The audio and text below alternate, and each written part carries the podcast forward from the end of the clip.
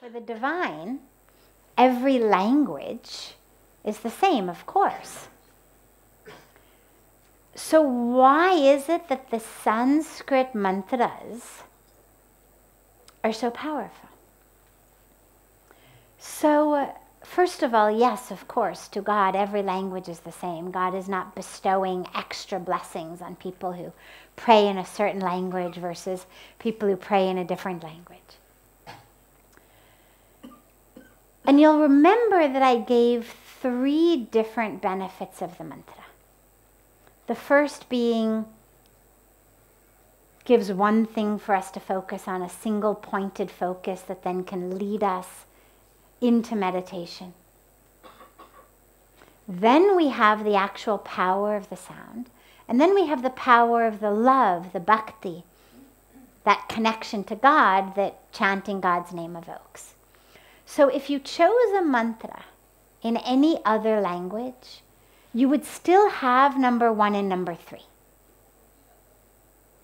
What Sanskrit has that other languages don't have, as far as I'm aware of, is that element of number two. So, for example, there is a science of sound in Sanskrit. Now, in all of my years of learning English, there's a lot of rules, but rules are sort of different from science. So we have rules of English, and you have rules in classrooms like keep your voice down. So we have rules of volume, loud or soft. But there isn't really a science of that sound. I'm going to the store today. Today, I'm going to the store. No difference. If you said to any English professor, English expert, which is better, who cares? To the store. Today I go. I mean, we could do that all night. We could just sort of keep moving the words around, right? And they're all grammatically correct, the options I've given. They're spoken at an appropriate volume. I'm not shouting it at you. Spoken at an appropriate tone. Nobody would say talk nicely to him. But there's no science involved there.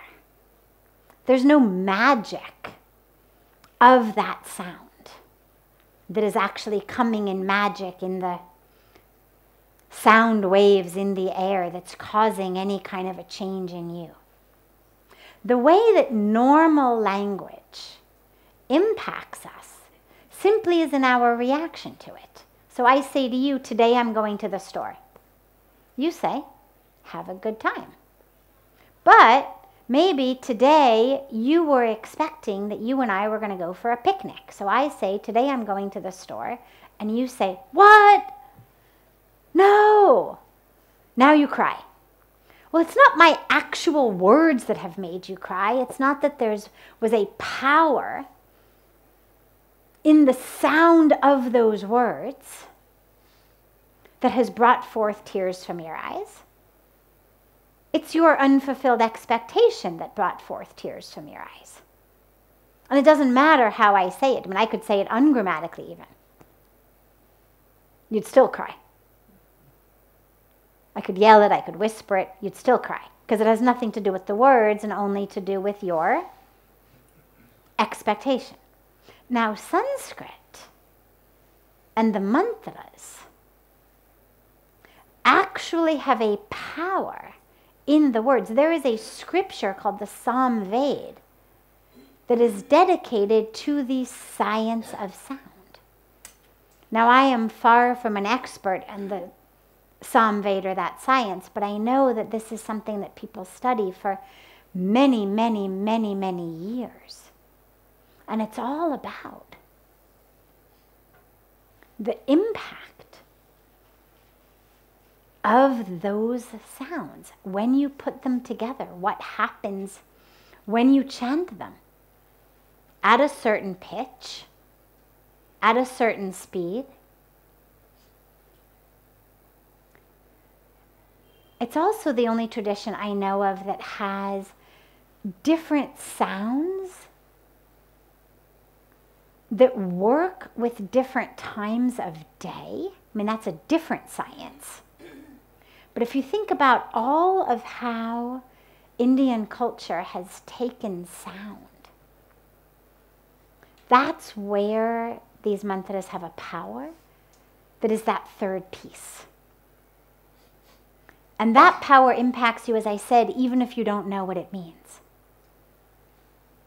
If I don't know that my mantra means, O oh, beloved God, by this name, of this form, with these characteristics, I bow to you, it's not going to evoke love for God in me. If my guru played a trick on me and said, I'm giving you this mantra, and he gave me some sacred mantra, and he said, it means the dog walks in the park. So I'd still benefit actually from the sound of the mantra if I chanted it right. But I wouldn't benefit from it evoking love for God in me. Because every time I chanted the mantra, I would just picture a dog walking around the park.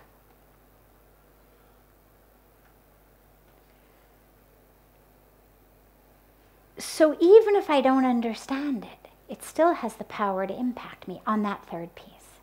So this is where the Sanskrit mantras have all three of these pieces if you're the one chanting it and you know what it means and you chant it correctly, you get all three benefits. But if you prefer to chant a mantra in another language, it doesn't matter. In fact, Pujya Swamiji tells a great story of a woman, this goes back a long time, of a woman in Chicago who came to see him. American woman who came to him one day and said, she was a friend of the people he was staying with in Chicago, and she said, I really need a Hindu mantra. And he said, Well, what religion are you? And she said, I'm Christian, but don't worry about it. I need a Hindu mantra. And he said, Well, why do you need a Hindu mantra? And she said, Because I've been told Hindu mantras are magic and my life is a complete mess. My work is a mess, my family is a mess, everything is a mess, and I've been told a Hindu mantra will fix it, and I will chant whatever you tell me, so just give me a mantra. So he tried to convince her you don't need a Hindu mantra, just go to church, just pray to Jesus Christ, it will all be okay. But she was stubborn. She said, No, no, no, I'm not leaving without my Hindu mantra. So he said, okay, come back tomorrow morning. Typically, we do prayer ceremonies like that in the morning on a fasting stomach. So he said, You come in the morning, you get up, you bathe, you're fasting, you bring these flowers. So she she comes and he sits her down and he takes her through the whole ritual because the, there's a whole ritual involved in being given a mantra by the Guru. And when it came time to actually give her the mantra, he says, Okay, now repeat after me. Om. She says, Om. He says, Christ. She says, What? she says, That's not a Hindu mantra. He says, This is the mantra I am giving you. Om Christ. Om Christ. And he gave her a Rudraksh mala, and he said, Now you take that home and you chant it, and I'm coming back in three months or six months or whatever it is. And every day you chant five malas, five full malas, and then tell me when I come back. And when he came back, she came to see him and she was like, Your mantra was magic. Oh my God, it has fixed my life. So the point being, even from a traditional Hindu guru, speaking Sanskrit, typically giving Sanskrit mantras, this is his teaching. So any language, any religion, it doesn't matter. What matters is the devotion in your heart. And yes, there is also a science of sound in Sanskrit that if that works for you, if it appeals to you, it's just yet another very powerful tool to utilize.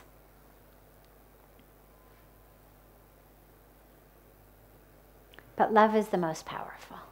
So whatever whatever actually evokes love and faith.